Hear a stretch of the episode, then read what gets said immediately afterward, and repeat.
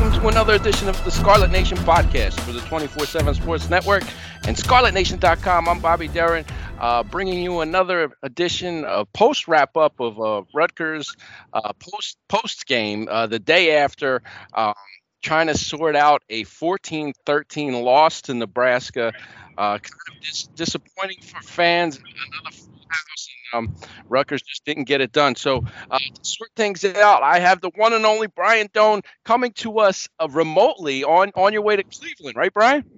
Yeah, gonna go take in the Browns game on Sunday with uh, my younger one. Big Browns fan. We actually don't have travel sports on this weekend, so you know, I got some time to kill.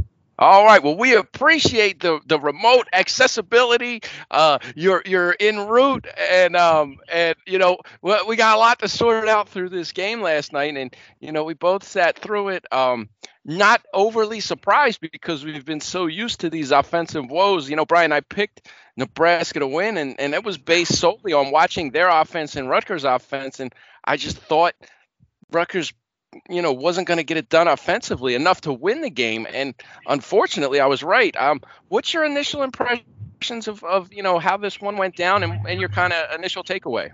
Oh boy! After my eyes stopped bleeding from watching both offenses, um, listen, it, it is. Uh, there's some things to be concerned about.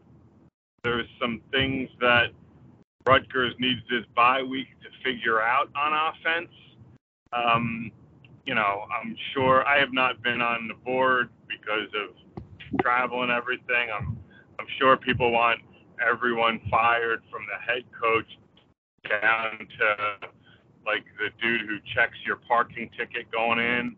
Um, you know, it's it's listen, it's two things. Two things stand out to me, and don't lose sight of the fact that it was an ugly, ugly game to watch. Okay, that's first off. The other thing that stands out to me is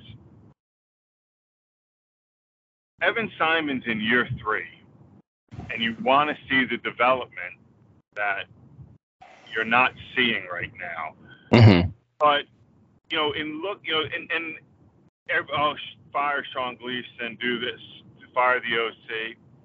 I mean, I, I, I understand the frustration because it was ugly to watch, but to sit there and say it's all on a coach or it's all on a player, I think there's enough blame to go around. And and so I look and Bobby, I spoke to you before about this.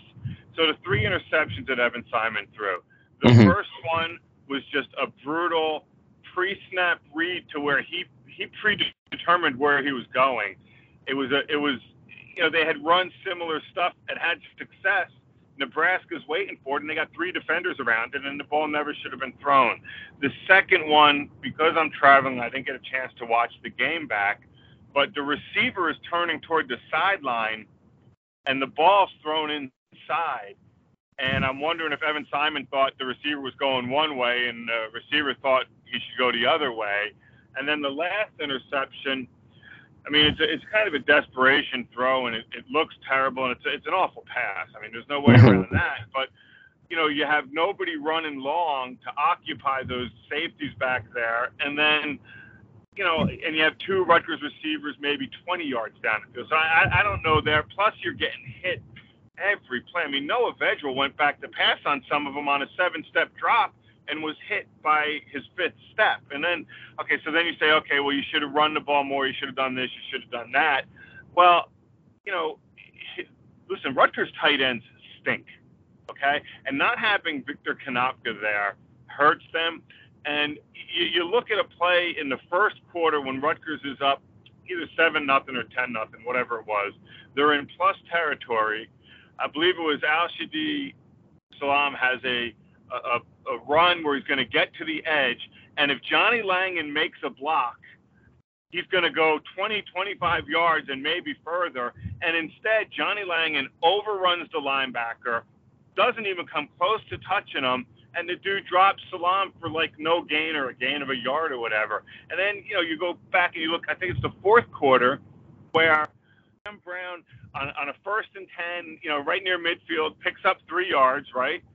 So you're you're fine second and seven, you can maybe make some movement. And the next play, I believe it's the right guard, number 53, just gets blown by by the defensive lineman where he doesn't even touch the dude. And My, the guy gets in the backfield, turns around, grabs his jersey, you get a hold, and now you're in instead of second and seven or maybe, you know, third and five or four, you're in second and 17, and you're just playing from behind the change. You have the run to the outside where they called the hold to Alamo with Sam Brown earlier in the game. It, it, they're just not good enough. They, they need better players still, or players that continue to and players that continue to develop. And then I spoke with some co- college coaches after the game, you know, who watched it on TV, and then on Saturday morning I, I spoke to a few others who had watched the game, and listen, they, they all agree it, it wasn't good. They they they just have no rhythm on offense. But they point out that hey, you have four new offensive linemen it still takes time for them to mesh together, which, you know, you still like them to mesh better than they have been. Mm-hmm. And then you have a quarterback who is making some, you know, tough decisions. He's getting hit almost every play. Um, you can't protect long enough to throw the deep ball for the most part. So the safeties are able to play up. Not a lot of underneath stuff. Your tight end passing game. I mean, Heck, Evan Simon threw a beautiful ball coming out of his own end zone uh, in the fourth quarter that I, I think it stuck into Langan just because it was thrown so well because he didn't even turn his head to the last 2nd mm-hmm. and the ball was already in him. But you know, then they say Evan Simon looks like he's playing without confidence and questioning everything, and then they say, listen, this is what happens when you're trying to develop a quarterback. And you know, they they said it's you can't write them off, but they, they got they need to take the bye week just to figure something out and just to kind of take some of the pressure off the defense, which to be honest has played well. I mean, the defense has done a good job. Yeah, and you know the last two weeks that defensive performance probably uh, should have been good enough for a win. Uh, you know, if you had a just a, an average offense. I mean, it, it's if you just are able to score a few here and there, make a big play once in a while, and it just seems like that just hasn't happened, Brian. No, I mean, and and they continue to shoot themselves in the foot with so many things that you know. Let's put it this way: if you do not pick up positive yardage on first down, and it can mm-hmm. even be two yards, then you have a real hard time if you're Rutgers moving the chains. Mm-hmm. And if you get into a second and more than 10, well, now you're in a lot of trouble. Right. And, you know, like I said, the confidence isn't there. And, yeah, use Sam Brown more, use Sam Brown more. What, what do you think if you line up and keep running the same play and keep running them in different spots, Nebraska's not going to figure it out? Mm-hmm. Um, you know, you you you have to continue. I, I don't. Again, I don't really have many issues with the game plan. You come out, so so you dominate the first half. You're only ahead 13 nothing. Um, you block a punt and get it to the nine yard line, and then you can't get it in the end zone. Mm-hmm. Um, then you come out for the second half. You say, okay, who are we as an offense? We have to be a team that dominates the line of scrimmage. And they decide, okay, we're gonna, you know, wildcat it or whatever, and they can't get any push there. And so it is. I, I know people don't want to hear about it. it. It's a long rebuild, and yeah, Kansas. Oh, look what they're doing at Kansas. Look at this. Look at that. Well, you know, Kansas came in and had a, the quarterback there is playing well. Good college quarterback can do a lot of things he makes a lot of he, he erases a lot of mistakes and we're five six games into the season I, I you know i don't think it's yet time to anoint a coach at another program as the next greatest thing and you you are going to go through growing pains in a program and it mm-hmm. and I get it. If you're Rutgers and you're a Rutgers fan, it probably sucked sitting there last night watching that game, and it was and I, awful. I think then, the part you know the part that really gets some Brian is that first drive. They just looked dominant on it. It looked like they were just going to have their way with Nebraska, and, and, and yeah. oh, it's going to be a 38 to seven win or whatever. And and then all of a sudden, you know that kind of goes into hiding. Like I said, then you can't get in from the nine yards. So the, the I think the teaser is what really hurts the most because people look and say what could have been, you know, maybe what should have been. But you know, I think you hit on the head. I think the quarterback people, the quarterback always called him a great equalizer, and if you don't have that, there's just so much lacking, so much you have to make up for if you don't have that guy. Right. Well, and, and okay, Bobby. So I'm I'm glad you bring up the first drive, right? So mm-hmm. Oh, we, we we moved the ball so well. Why couldn't we? Well, here's why you didn't move the ball well. And to me, it was an awful game plan by Nebraska to come out because you came out, you decided to stack the middle a little bit, leave your corners one on one on the outside without safety help. And so, yeah, they made a couple of really good passes on on single coverage where the guy caught the ball and made a play on it because in one-on-one situation they gave him a chance to make the ball. So what did Nebraska do? They dropped their safeties further to where they now had coverage over to the side, and then it became, can you run the ball to suck those safeties up? And mm-hmm. you didn't do it enough. And even right. when Sam Brown had a couple of just magnificent runs, they were to the outside where he's stiff arming guys and and Nebraska's missing tackles rather than you know just overpowering the line of scrimmage and, and gaining yards between the tackles. So there's that aspect of it. And yeah, I mean, listen, if you want to fault Sean Gleeson for anything, to me, and to me, he is right for the criticism of it, is the development of the quarterback. Mm-hmm. So that, you know, and people, oh, they need a quarterback coach, they need a quarterback coach. Folks, take a look at colleges across the country OC is usually the quarterback's coach. And then you also have somebody on staff who also helps out with it. So it's not that they don't have a devoted quarterback coach.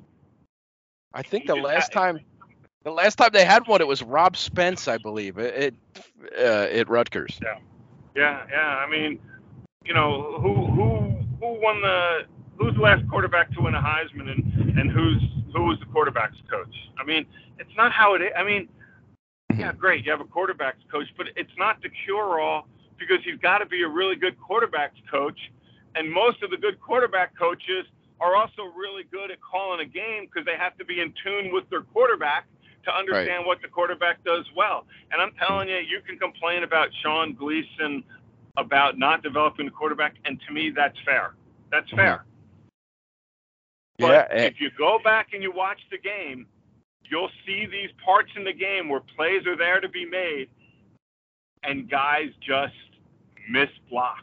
I mean, just mm-hmm. flat out miss blocks. And and I'll say this too, Bobby.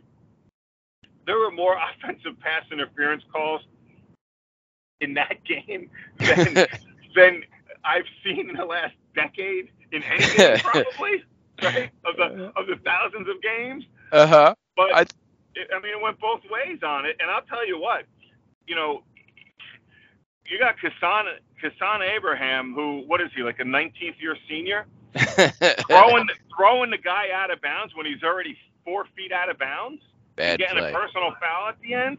I mean, yeah. what, it, it's a joke. You can't do that. You rely on those guys to be upperclassmen, understand situations, and you mm-hmm. do that. I mean, it's just to me a lot of things went wrong against Nebraska, and I, I think if Rutgers doesn't beat BC to win the to, to start the season, it's a different vibe. So there's these inflated expectations. Mm-hmm. I mean, yeah, should Rutgers have won? Yeah, they should have. And Nebraska's sitting there going, yeah, we should have won that game too because both sides were just god awful on offense. Yeah, and they really you know, and, and, and watching Nebraska last week, I thought they did some things well. I, I think it's also a testament to how well the Rutgers defense played last night.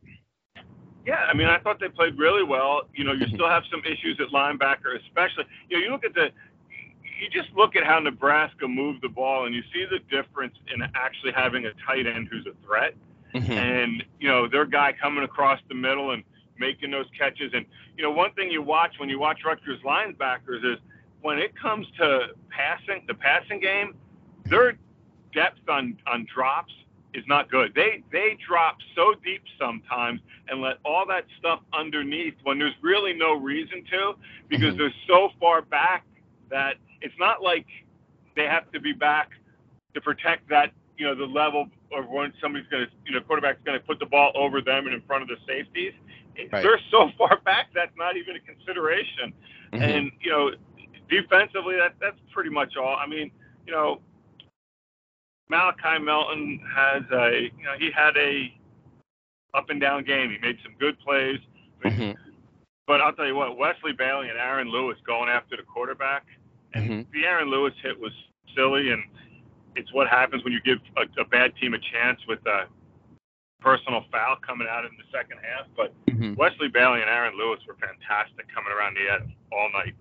And you know, you, you, saw those guys in recruiting. That's what Greg wanted on the edges. Those tall, athletic, um, you know, long guys who are just uh, you know explosive off the ball, and and you're really starting to see those two guys develop and and into something special. Yeah, I agree. I mean, and and those are guys that can really go get the quarterback, mm-hmm. and you know, to me, it's a premium position. They they kept pressure all game. Now the inside guys, you know, had some moments and then struggled at times, and sometimes those inside guys didn't stay true to their assignment and allowed mm-hmm. the quarterback just to step up and make throws or or you know get a, get some runs. But um, yeah, I, I think when you look at it defensively, listen, you, you gave up 14 points, and one of them was a quick turnaround field after an interception. Right. Um, so you gave up 14 points in college football. When you allow 14 points, you expect to win.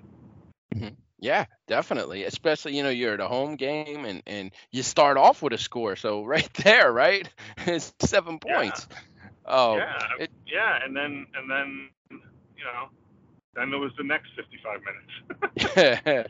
you know, just I, I, frustrating for the fan base because you see the enthusiasm. They sell out for the second time. I mean, it wasn't, you know, not every seat was full, but it was a sellout uh, by t- you know the today's terms, I guess. But it's still a great turnout nonetheless, Brian. And you get the atmosphere, you get the fans doing their part, and and, and, you know the offense just comes up short. So what what you know bye week? Greg's teams are usually good off the bye week. Um, do you see this getting turned around anytime soon?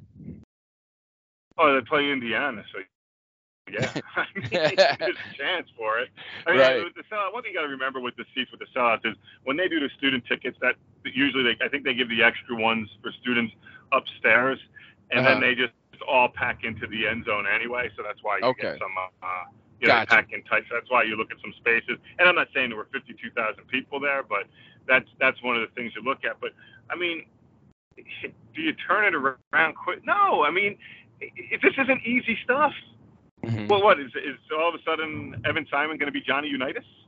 Mm-hmm. you know what I mean? Is is Gavin Wimsatt going to be, you know, pick whoever you want running around and doing dual threat things at quarterback? No, no, that's why these things take a while.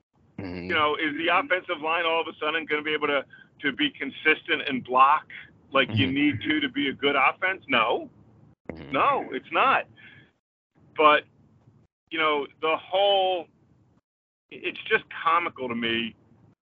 Like I get that fans go there and, and they have these lofty expectations of what a day should be. You know, it's the same as, you know, same. I, I'm listening to stuff, and it's like, oh, same old Mets.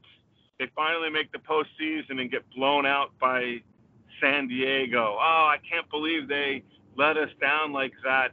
Same old Mets, or you know, whatever. No, I mean, this is what happens in sports. Sometimes when you play, you're not always at your best, mm-hmm. and they weren't at their best, and they lost. But now they got some stuff to figure out, and it's it's what I had said earlier in the season, Bobby and it's asked what I said after the Iowa game. Evan Simon, if he's your quarterback or whoever your quarterback is, you have to make these mistakes. It's yeah, just the yeah. way it is. I mean, everybody romanticizes about some quarterback who's going to be the next thing for a program and how it's going to go swimmingly smooth like your Bryce Young at Alabama or, you know, Trevor Lawrence did at Clemson or, or whatever the reality is there's so few of those guys out there that it just takes time to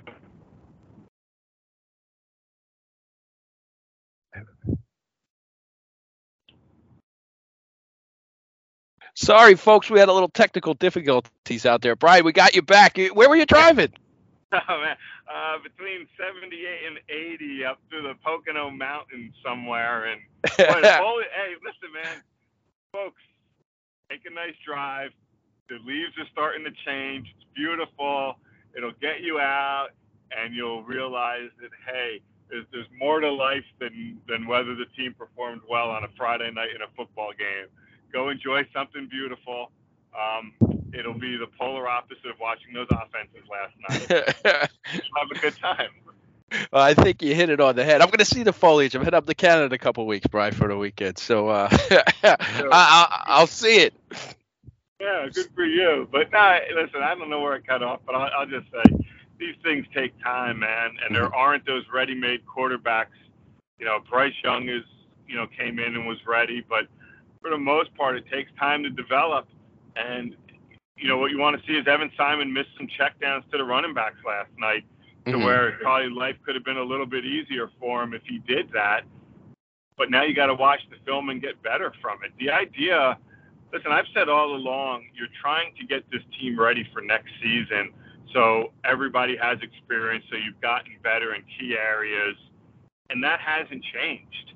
Um, mm-hmm you know, it, it was always going to be a struggle for this team to to make a bowl, and and they can still make one. I mean, I you know, everybody oh must win, must win, must win. Listen, the only time there's a must win in sports is when if you lose that game, there is no next one. Mm-hmm. So Rutgers doesn't have a must win until it has six losses. Right. So I, I don't get into all that other stuff. Mm-hmm. Um, but yeah, I mean, just it's frustrating. It's hard to watch. Um, but, but, you know, it's what it's what happens. You have to. Well, Brian, through the growing pains of it. Well, we appreciate the insight. We appreciate everybody sticking with us, and it, it will get better, and we will continue to to have coverage uh, 24/7 on uh, ScarletNation.com, and you can check in with Brian or myself on our roundtable message board. Brian, um, as always, great stuff. Enjoy the game this weekend. Yeah, no, it should be good, and thanks for having the Browns offense will look a little bit better for my kids' sake.